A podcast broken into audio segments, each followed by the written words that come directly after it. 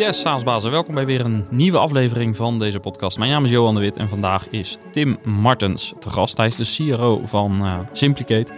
En eerder, in aflevering 12, sprak ik met de founders van Simplicate, Gerard en Peter. En vandaag gaan we dieper in op het thema sales, hoe ze dat bij Simplicate hebben ingericht.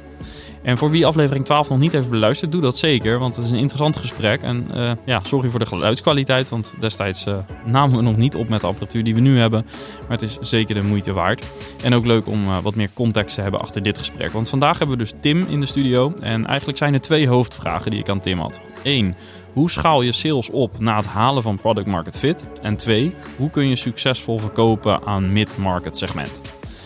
Nou, voordat we gaan starten, eerst nog een uh, dank aan onze sponsor Lead Info. Want met hun tool zie je precies welke bedrijven jouw website bezoeken. En heel aardig in deze aflevering is dat uh, Lead Info onder andere een integratie heeft met Simplicate. Dus gebruik jij Simplicate al, dan is Lead Info een mooie aanvulling op jouw stack. Goed, um, ja, voordat we naar het gesprek gaan, nog even een oproepje natuurlijk voor onze twee events dit jaar. Enerzijds de Saasbazen Barbecue op 22 juni.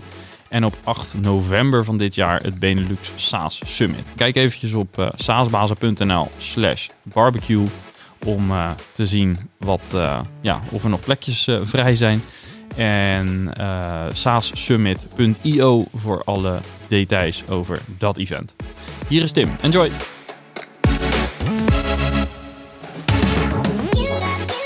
Ja, Tim, welkom.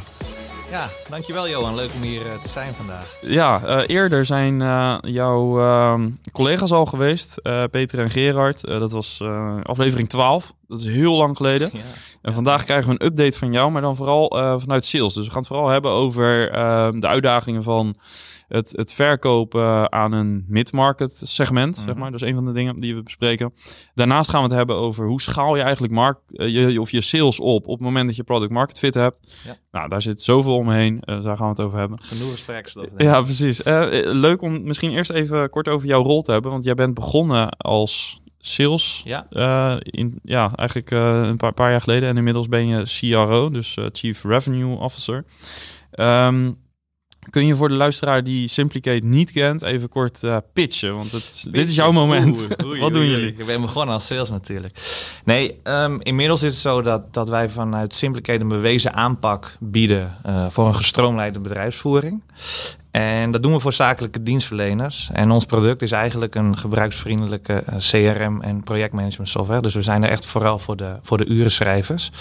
Um, ja, dan moet je echt denken aan de accountants. Dan moet je denken aan de consultants. Uh, agencies is een hele grote groep bij ons. Architecten en ingenieurs zijn heel groot. Maar vooral de kern is echt urenschrijvers. Ja. En dan heb je eigenlijk het eerste stuk. Je eerste klantcontact tot aan de factuur. Dat hele proces, dat faciliteren wij. En ja, dat... Uh, dat gaat vrij goed. Ja. ja, er zijn een aantal dingen die ik heel interessant vind aan, aan Simplicate en aan jullie als, als bedrijf. Uh, eentje daarvan is dat jullie uh, geen funding hebben opgehaald. Althans, uh, in de vorige podcast hebben we het daar kort over gehad. Mm -hmm. er is ooit een, een investering gedaan, maar eigenlijk verder zijn jullie bootstrap.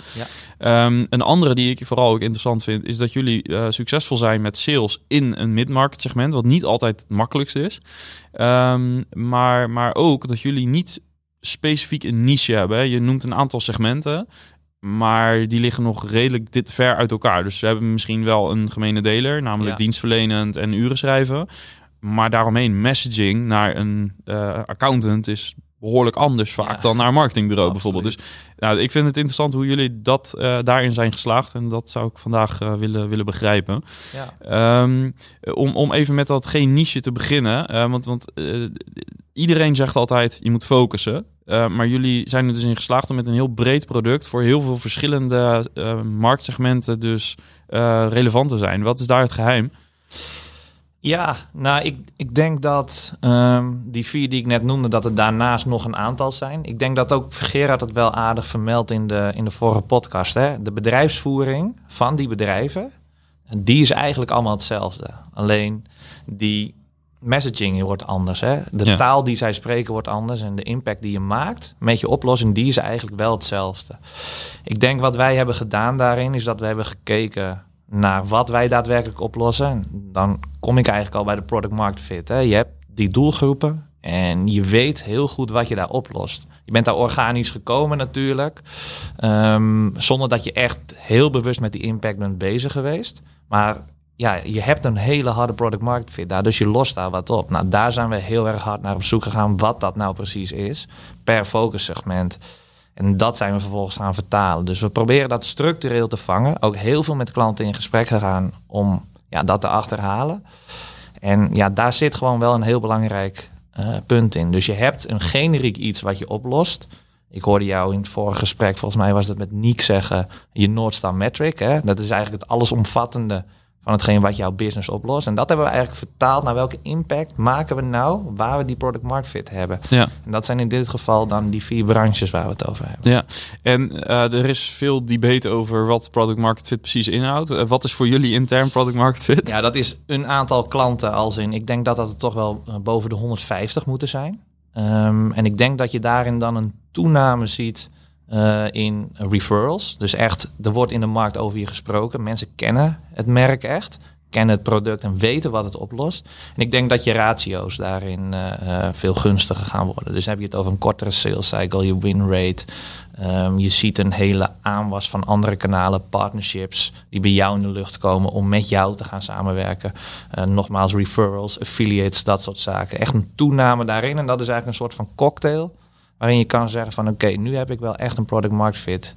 En ik denk wat ook een hele belangrijke is, dat mensen niet meer bij je komen voor je product, maar die komen met een hele concrete vraag bij je dat ze iets willen gaan oplossen en dat ze een pijn hebben daarin. En vervolgens die pijn dan weer omzetten naar die markten toe. Dat zorgt er uiteindelijk voor dat je dat kan laten groeien. Ja, en je noemde dus verschillende segmenten van, van uh, accountants tot marketingbureaus en architecten en ga zo maar door. Mm -hmm. uh, is dat bij jullie een beetje parallel gegaan, het, het, vinden van die product market fit? Of, of hebben jullie ze hebben jullie een soort van gestackt, zeg maar, dat er steeds een, een, nieuwe, een nieuw segment bij kwam? Beetje mix eigenlijk, ja. Um, ik denk dat bijvoorbeeld architect en ingenieurs wat later uh, erbij is gekomen, terwijl de accountancy al heel groot was. Um, maar dat is geleidelijk gebeurd. En op een gegeven moment ook kom je natuurlijk naar een model toe dat je steeds meer aanwas ziet. Dat je, ja, eigenlijk wat ik zeg, hè, je, je hebt wel gewoon je, waar, waarmee je vraag eigenlijk afvangt in je markt. Dat, dat staat altijd aan. Dat zijn je campagnes die altijd aanstaan. En dan zie je op een gegeven moment organisch bijna ontstaan dat er gewoon een nieuwe doelgroep aankomt. En dat kunnen we nu ook gewoon meten. En wat we eigenlijk hebben gezegd daarin is van oké, uh, we hebben een aantal criteria opgesteld. Criteria die ik net noemde is dan een eindfase waarvan je kan zeggen ik heb een product market fit. Maar daarvoor zijn nogal een aantal stages dat je een aanwas ziet van bepaalde klanten uit een branche. Ja, dat is een soort van verificatie dat je een nieuwe doelgroep aanspreekt. En we hebben bij die thresholds zeg maar afgesproken dat je dan ja, dingen gaat toevoegen. Dus bijvoorbeeld je gaat een marketingactiviteit op ontplooien. Of je gaat er bijvoorbeeld een pot op zetten. Of et cetera, dat soort zaken. Ik mag nu op deze knop drukken.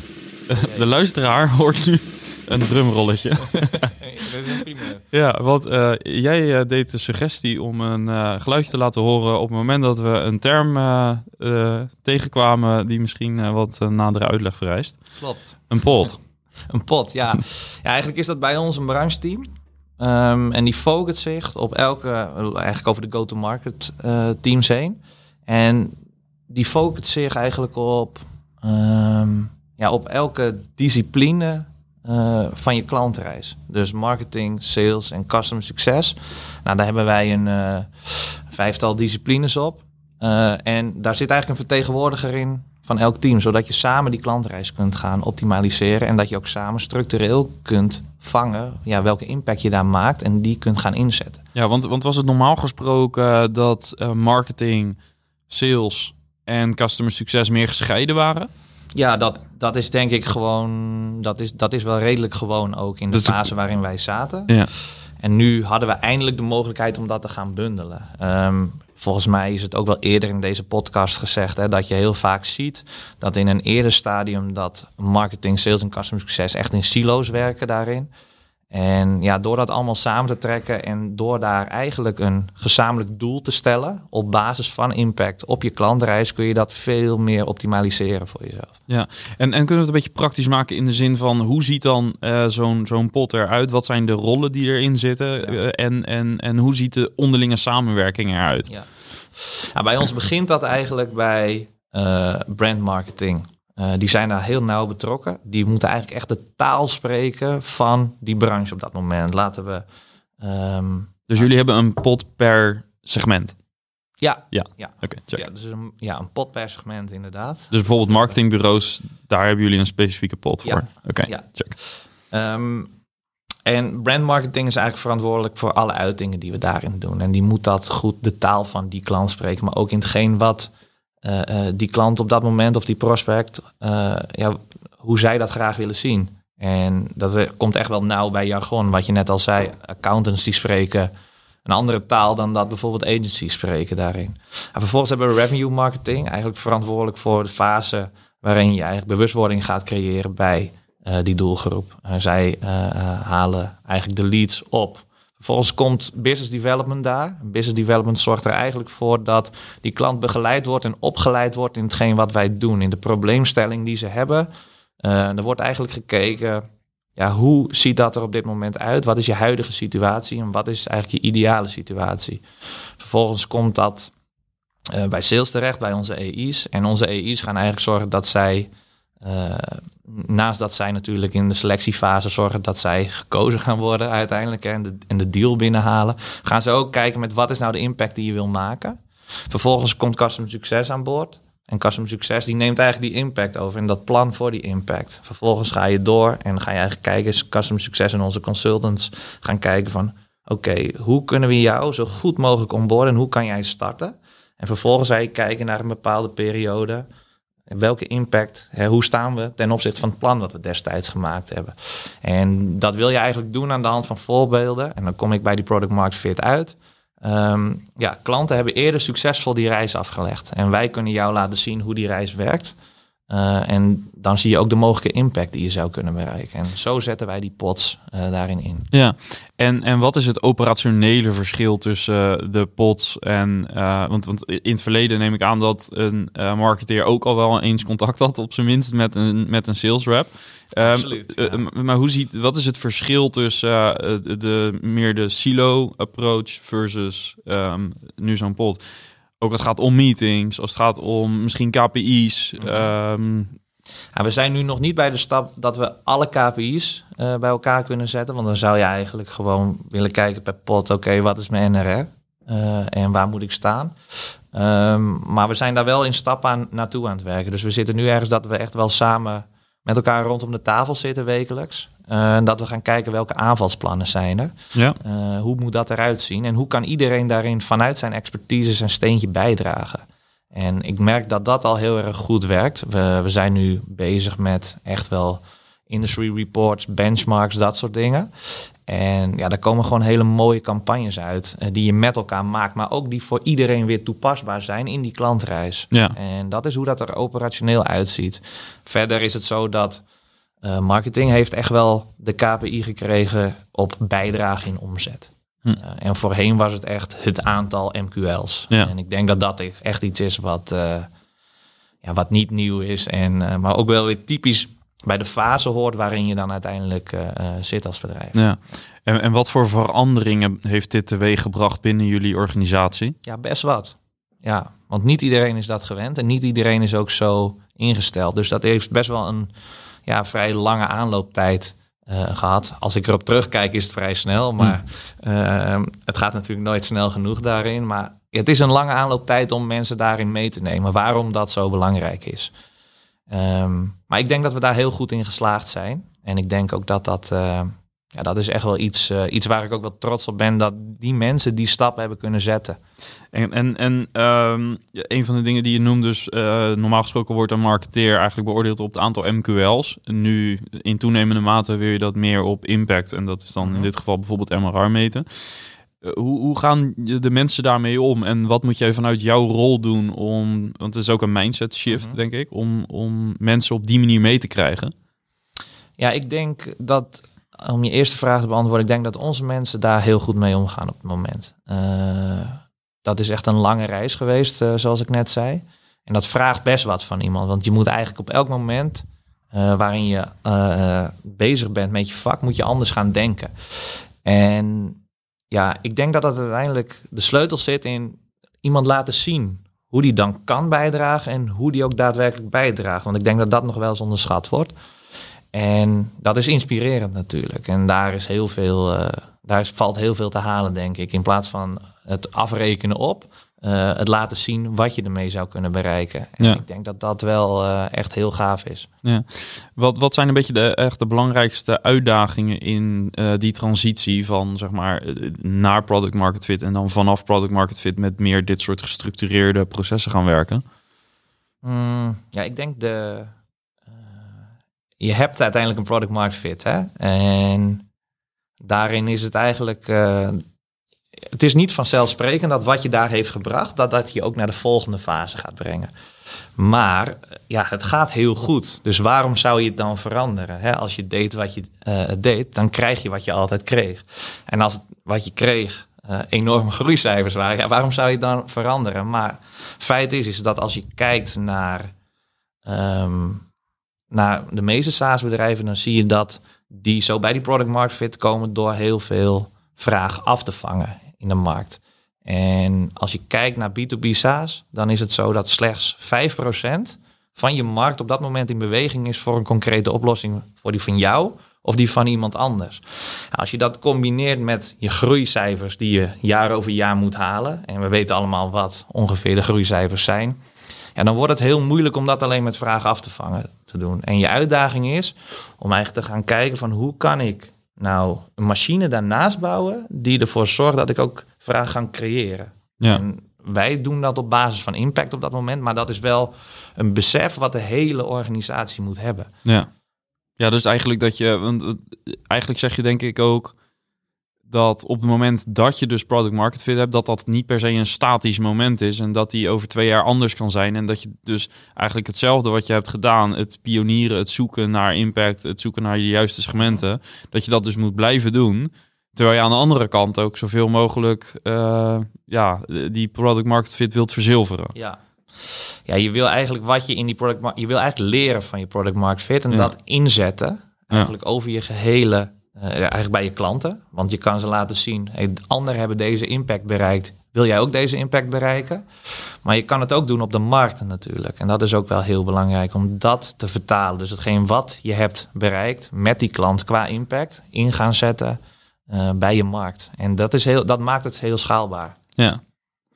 Um, wat, hoe, hoe ziet uiteindelijk uh, de, de samenwerking met het meer productteam eruit? Uh, en, wat, en wat is jullie impact vanuit jullie uh, gesegmenteerde pots, zeg maar? Je, wat is jullie impact op product? Um, nou, dat is denk ik ook echt wel sinds een maand of zes stevig veranderd. Ik werk veel samen met, met onze CPO daarin. En we zijn echt aan het kijken van... Hè, eigenlijk is voor de CPO heel belangrijk van wat is nou mijn non-star metric. En daar aan de hand van ga ik mijn product ontwikkelen. Uh, maar wij vertalen hem weer naar die branches. En hoe kunnen we dat dan, dat doen we nu op dit moment goed. Hoe kunnen we dat weer teruggeven aan hem? Nou, waar we nu mee bezig zijn is dat we eigenlijk, uh, we hebben die pots. En ik heb net verteld welke disciplines dat zijn. Maar eigenlijk willen we daar, en zijn we dat nu aan het testen, om daar um, eigenlijk product managers aan te hangen. Zodat zij ook die taal spreken van die branche en die vertaalslag kunnen maken daarin. En uh, als je dan uh, met, met inzichten komt uit het segment en uh, er komen een soort van tegengestelde belangen, dus de accountancy-markt wil X, marketing segment wil Y. wie heeft uiteindelijk, is, is het wel de CPO die uiteindelijk daar het eindoordeel heeft? Of hoe zien die gesprekken dat eruit? gezamenlijk, ja. Oké. Dat gaat gezamenlijk. En hoe doen jullie dat? Um, nou, dat is een, wel een iets langere uitleg. Maar wat we sowieso hebben gedaan en waar we ook continu mee bezig zijn bij uh, de product market fit, is te kijken van oké, wat is nou uiteindelijk ons doel? En ons doel als organisatie is eigenlijk marktleider worden met het beste product en de meest tevreden klanten. Dat willen wij bereiken. Dus in de markten waar wij nu uh, actief in zijn. En om dat te doen hebben we een aantal stappen gezet. En een van die stappen is eigenlijk een, als eerste een klantsegmentatie.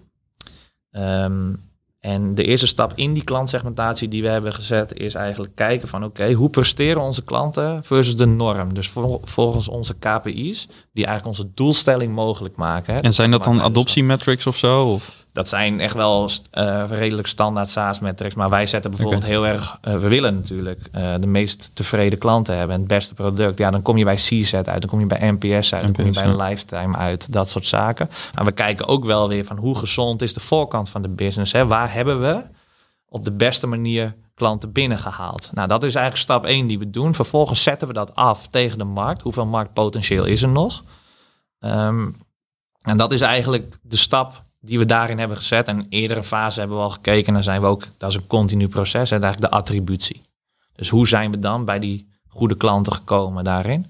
Maar om jouw vraag te beantwoorden, die beslissing wordt deels gemaakt op die kwantitatieve data. Vervolgens kunnen de product marketeers erop afsturen om eigenlijk te gaan kijken van duik eens in dat segment. Wat uh, moeten we daarin doen? Dus dat is echt wel uh, de vraag in de markt. Uh, dus hoeveel zien we daarin vanuit onze klanten komen? Hoeveel potentieel is er en hoeveel effort kost het ons? En daar wordt dan uiteindelijk een beslissing op gemaakt. Ja, check. Um, dan uh, even naar het, het, het thema het verkopen aan mid-market. We hebben al een paar kleine dingen daaruit geraakt. Uh, maar een van de ja, wat ik in het begin al zei, een van de dingen die mij opvalt, is dat jullie daar uh, succes in hebben. Terwijl daar heel veel bedrijven, heel veel staatsbedrijven die ik zie ook wel uh, de nodige moeite mee hebben. Bijvoorbeeld het verkorten van sales cycles en, en dat soort zaken. Um, wat, wat hebben jullie, om, om te beginnen met messaging, want dat is een van de, de, de sleutel uh, dingen, uitdagingen denk ik, die, die veel bedrijven zien. wat hebben jullie geleerd op het gebied van messaging, die, wat, wat wel en wat niet werkt binnen dit segment? Waar moet je vooral op, op pitchen? Waar moet je op focussen? Dat is een goede vraag. Ik denk dat het vooral zit in dat uh, in je klant leren kennen. Uh, in je markt leren kennen.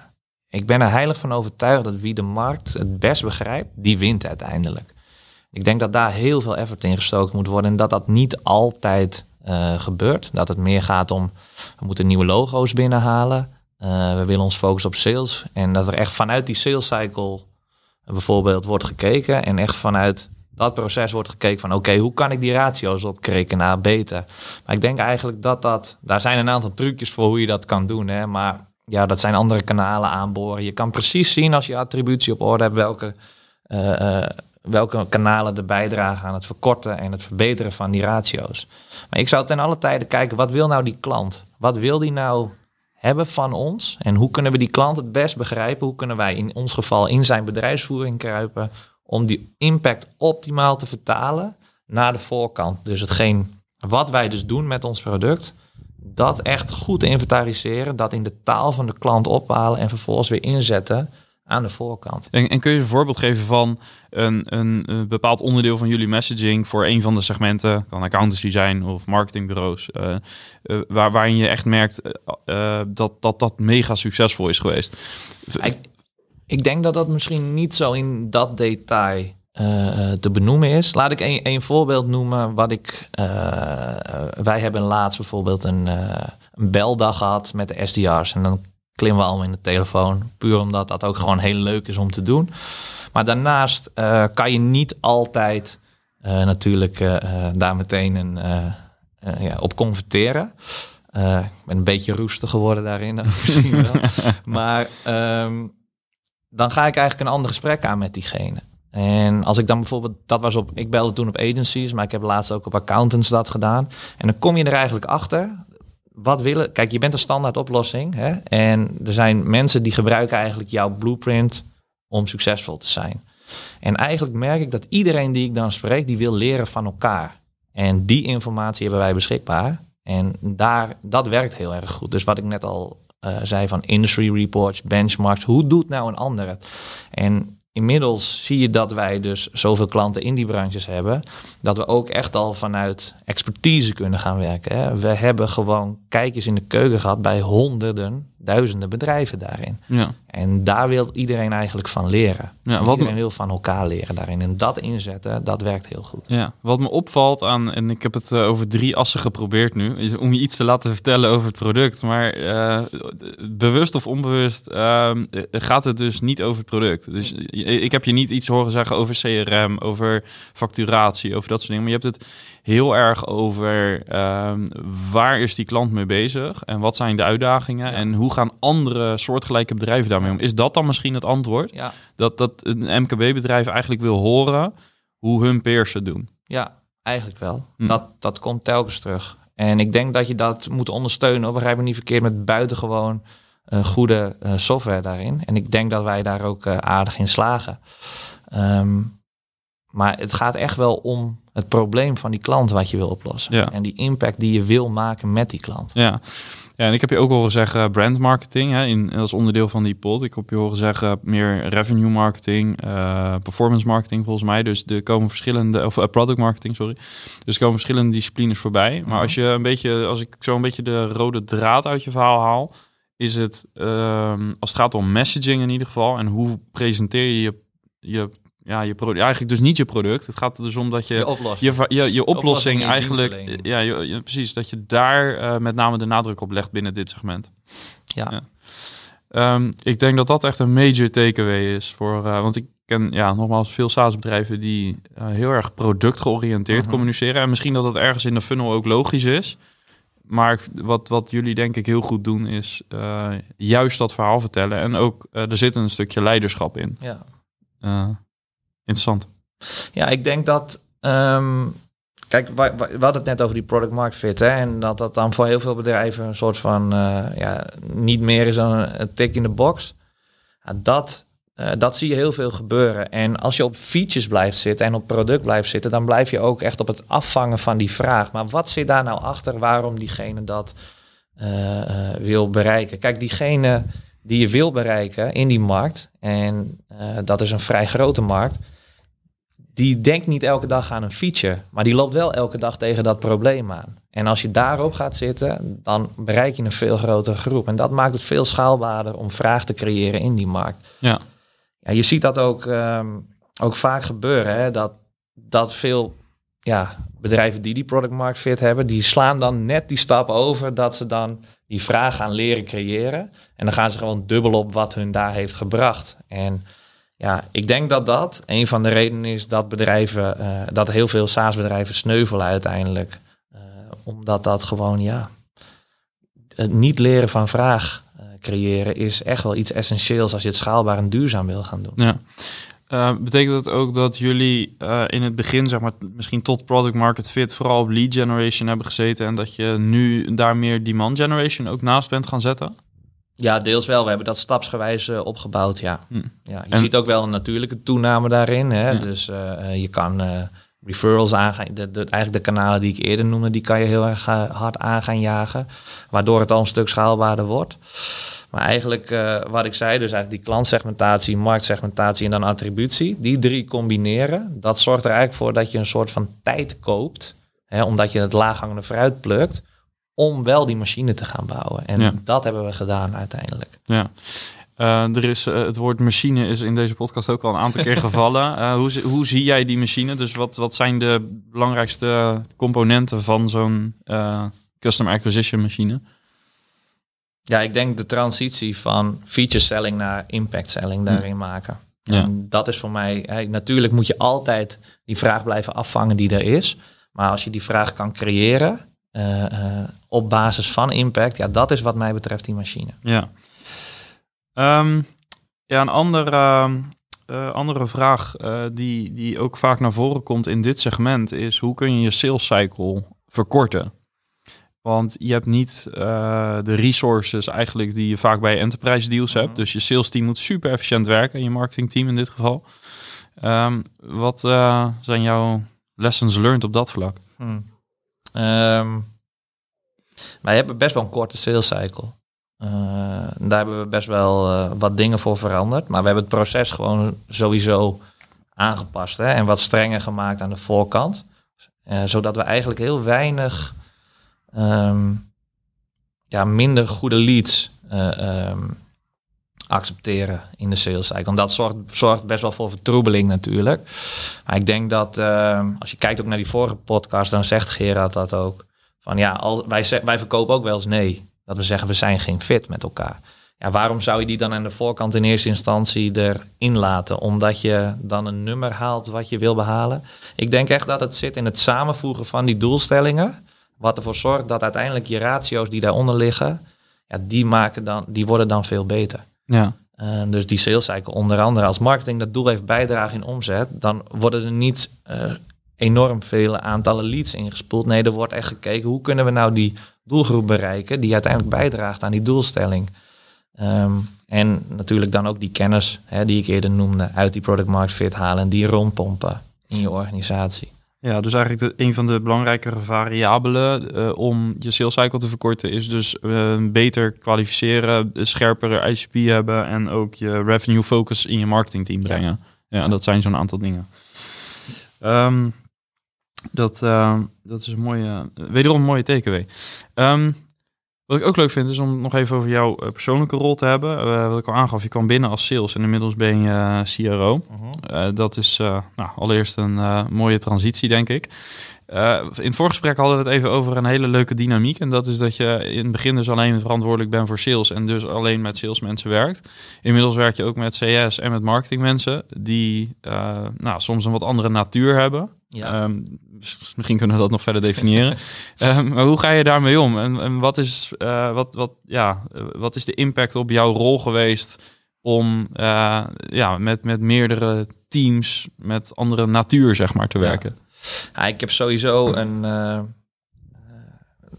vrij goed team daarin in, in mensen qua ontwikkeling. Dus iedereen staat open voor ontwikkeling. Dus als er fouten worden gemaakt, ik heb nog nooit bij Simplicate gezien dat, uh, dat iemand werd afgestraft voor een fout of iets. Dat is echt, en dat is denk ik al een hele belangrijke stap daarin. Maar wat je zegt, dat klopt wel. Hè. In de natuur zijn mensen gewoon anders daarin. Salesmensen zijn echt wel gewoon op die targets. En die zijn misschien wel wat korter door de bocht daarin om echt te willen gaan. En soms is dat ook, even we kennen allemaal het verhaal sales marketing daarin wel. Ja, want uh, traditioneel gezien is dat nog steeds wel eens een gevecht. Ja, ja. absoluut. absoluut. Ja, ik denk dat dat bij ons nu wel een stuk minder is doordat we dat onder één uh, team hebben gebracht. Nou, heeft dat ook ergens een bepaalde tension, uh, dat je dat soms terugziet? Ja, dat is er zeker wel geweest. Laten hm. we zeggen dat dat zeker de eerste 60, 60 of 90 dagen misschien wel is geweest. Dat die teams echt helemaal zo samen zijn gevormd. Dat dat best wel zoiets van, ja, en nu. En waarom merkte je dat? Um, nou, je merkt het vooral als er druk op de ketel staat. Hè? Uh, targets, uh, hoe gaan we dit doen? Uh, en als er dan iets tegenvalt, dan reageren mensen anders op elkaar. Hm. En dat maakt dat dat dan, ja, dat, dat, dat dat dan best wel eens in, in, een conflict kan eindigen. Ja. En wat heb jij voor, voor vaardigheid of skill moeten ontwikkelen om, om ja, dat te verhelpen? Um, aan de slag gaan met coaching meer. Dus um, echt bij iemand die veel meer op dat target zit, kan je ook gewoon dat gesprek hebben op dat over dat target. En wat ik heel erg zie is dat um, ja, ook heel veel mensen willen gecoacht worden daarin. Die zijn niet allemaal hetzelfde als in het gaat om dat target is voor mij het allerbelangrijkste. Nee, hoe ontwikkel ik mezelf? Hoe kan ik anderen laten ontwikkelen? Hoe kan ik toewerken naar een succes daarin? En echt samen die weg afleggen. En dat is ook wel heel leuk, want dat is echt wel een skill die ik heb moeten leren daarin. En die ik ook wel, uh, waar ik ook wel veel plezier uit heb gehaald. Ja. ja. En, en um, als je nu kijkt naar de volgende fase, want je noemde net al, eigenlijk moet je nu alweer klaar zijn om de organisatie voor over twee, drie jaar vorm te geven. Ja. Um, wat, zijn een beetje, wat, wat staat er op jouw vizier voor de komende twee, drie jaar, laten we zeggen? Ja, ik wil sowieso um, gewoon. Kijk, we zijn eigenlijk, eigenlijk zijn we net begonnen. Hè? Dat idee heb je telkens, omdat je, je hebt vorig jaar ergens de teams omgooid, de organisatiestructuur veranderd. Uh, product en ik werken, uh, dus onze CPO en ik werken heel veel met elkaar samen om juist die gezamenlijke impact te vertalen naar uh, die branches. En ja, dan heb je echt het idee van oké, we zijn maar net begonnen. Dus laten we dit alsjeblieft tot in detail uitwerken en helemaal groot gaan maken. Uh, zodat het echt super efficiënt uh, is. Kijk, ik wil eigenlijk dat wij zometeen zo'n schaalbare organisatie hebben dat, we, dat je zo zeg maar door kan naar, ja, je weet niet waar het stopt, maar tot oneindig eigenlijk. Dat, het zo is ontwikkeld dat als er een nieuwe branche komt, dan volg je deze stappen, dan zet je dit erop, dan kan je dat gaan doen. En waarom is dat voor jou persoonlijk een, uh, een interessant doel om naartoe te werken? Mm, ja, het motiveert me heel erg, omdat ik echt wel vanaf het begin heel erg bezig ben met schaalbaarheid en, en duurzaamheid daarin. Um, Ik Dat is niet het typische geluid van de afgelopen jaren. Nee, ik, maar ik vind dat altijd al een onwijs mooi spel geweest. Zo van hoe kan je dat nou zo efficiënt mogelijk doen? Kijk, waar ik heel erg in geloof, wat wij doen, hè, wij zijn het bootstrapped aan het doen.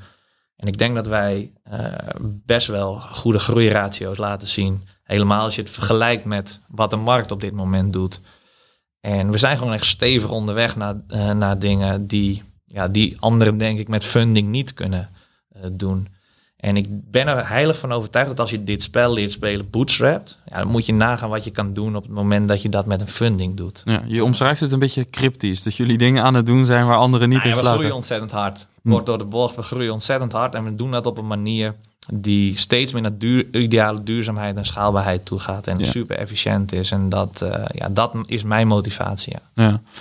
En, en eh, ja, aan de andere kant van het spectrum heb je de bedrijven growth at all cost. Hè. We, hebben, we kennen allemaal de voorbeelden Mhm. waarvan een veel, veel bedrijven het op dit moment ook lastig hebben. Ja. Eh, wat maakt het voor iemand die zo competitief is als jij en, en ook veel mensen in een sales team, dat, dat dit zo'n aantrekkelijke play is eh, ten opzichte van het, nou ja, het, het, het growth Ja. at all cost? Hypergrowth, toch? Ja, ja bijvoorbeeld. Ja.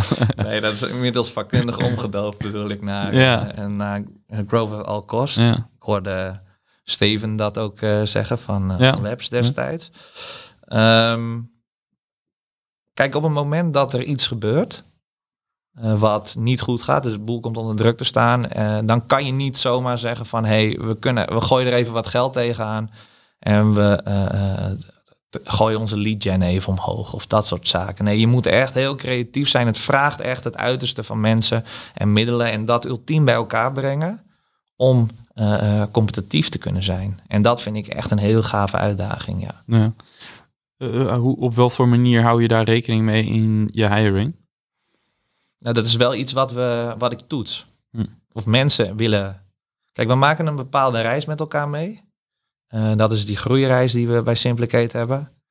En ik leg wel echt heel duidelijk uit dat wij niet de standaard SaaS eh, partij zijn waarin ja, hetgeen wat jij net beschrijft, eh, hypergrowth, centraal staat.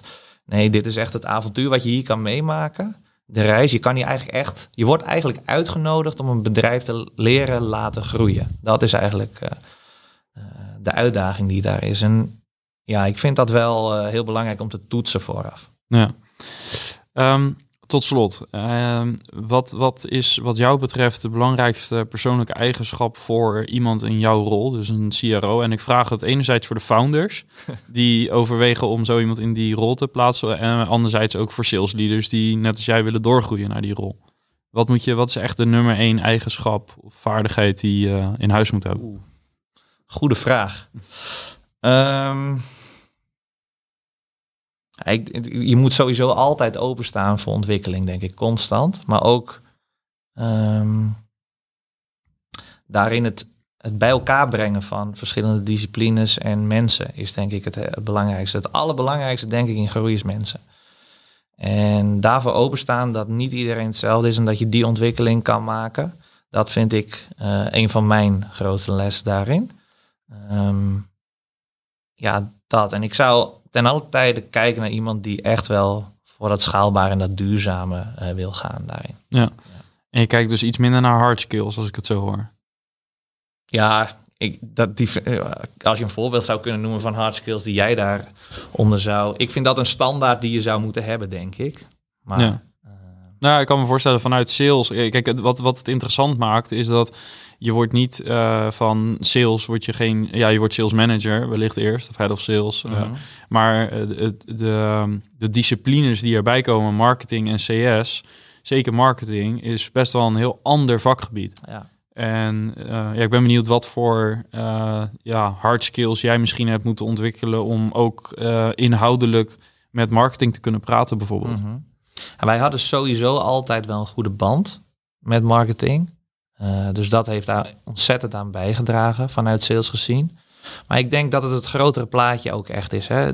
Eigenlijk moet je CRO moet eigenlijk je bewaker zijn van je businessmodel. Eh, en die moet dat businessmodel qua hard skills ja, tot op het bot kennen. Dus die moet weten aan welk knopje je kan draaien. Om dat eigenlijk ja, je, je budgetten ultiem tot zijn recht te laten komen. En ik denk dat dat al voor heel veel stroomleiding zorgt richting dat stuk. Ehm, ik denk dat dat echt wel de belangrijkste uh, kwaliteit is. En ik denk dat je inderdaad dat de taal spreken met elkaar, dat zit hem echt in onderling en de mensen. Ja, en ik denk dat wij daar heel veel geluk bij hebben dat wij zo'n goede cultuur hebben met elkaar, uh, waarin we dat ook wel uh, geluk doen. Ja, geluk weet ik niet. Dat is iets wat, wat door de jaren. Ja, geloof je in geluk of denk je dat? Ja, nou ja, ik, ik zou het niet kunnen zeggen waar het uh, expliciet aan ligt, zeg maar. Hmm. Dus het is iets wat groeit, maar het is niet iets wat. Ik kijk altijd naar dingen. Oké, het groeit. Kunnen we dan kopieerbaar maken? Dat is misschien ook wel een beetje mijn bril natuurlijk. Um, dat kan hierbij niet. Dat is gewoon iets wat, uh, wat ontstaat bijna. En dat is echt wel heel gaaf. Ja. Dus geen geluk, maar het ontstaat wel. Het ontstaat wel, maar, maar ik zou je niet kunnen vertellen nee. exact waardoor. Alright. Ik heb eigenlijk de drumrol niet meer uh, hoeven gebruiken. Althans, ik had hem misschien wel moeten gebruiken. Maar misschien ben ik het gewoon vergeten. Ja. Doordat we zo'n uh, uh, gaaf gesprek hebben gehad. Um, ja, ontzettend bedankt dat, dat je dit ehm, hebt, hebt willen delen. Ik denk dat het interessant is voor founders. Die misschien onderweg zijn naar ehm, deze, deze fase van volwassenheid, zou ik het willen noemen. maar anderzijds natuurlijk ook voor sales teams die misschien merken dat ze uh, ja, tegen dit moment aanzitten. Product market fit of ze hebben het, maar ze hebben moeite met het opschalen. Uh, ik hoop dat jouw verhaal, en ik denk ook dat jouw verhaal daarin uh, weer een beetje heeft kunnen, kunnen helpen. Dus bedankt voor je bijdrage. Bedankt, leuk om hier te zijn.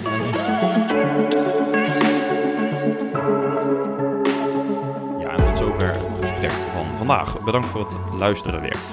Ja, tot slot heb ik nog een oproep aan jou als luisteraar. Want vanuit SaaSbazen probeer ik samen met Alisa en Jan er alles aan te doen om SaaS-bedrijven uit Nederland en Vlaanderen te helpen. Bijvoorbeeld uh, door deze podcast te maken. En we zijn hierbij sterk afhankelijk van onze sponsors. Maar we willen ook onafhankelijk blijven en hebben daarom jouw support nodig. Met een lidmaatschap op SaaSbazen voor 300 euro per jaar doe je dat. Als je lid wordt, kunnen we ja, meer waarde teruggeven. En bovendien krijg je er, uh, ja, je krijgt er dus ook veel zelf voor terug. Want allereerst krijg je korting op onze events, voorrang bij events. Maar ook toegang tot de twee wekelijkse online meetup. En we hebben een wildcard mogelijkheid toegevoegd aan de meetup. Uh, dat betekent dat je uh, ja, zelf niet, dat je niet alleen zelf toegang hebt tot deze online tweewekelijkse sessie, maar je kunt ook een collega laten deelnemen. Dus gaat de sessie over sales, stuur een salescollega. Gaat de sessie over finance, je CFO is van harte welkom, enzovoort. Dus ga naar saasbazen.nl om je lidmaatschap af te sluiten. Daarmee help je ons en jezelf. En uh, ja, kunnen wij meer voor jou betekenen. Dank voor je support en volgende week staat er weer een nieuwe aflevering voor je klaar. Ciao!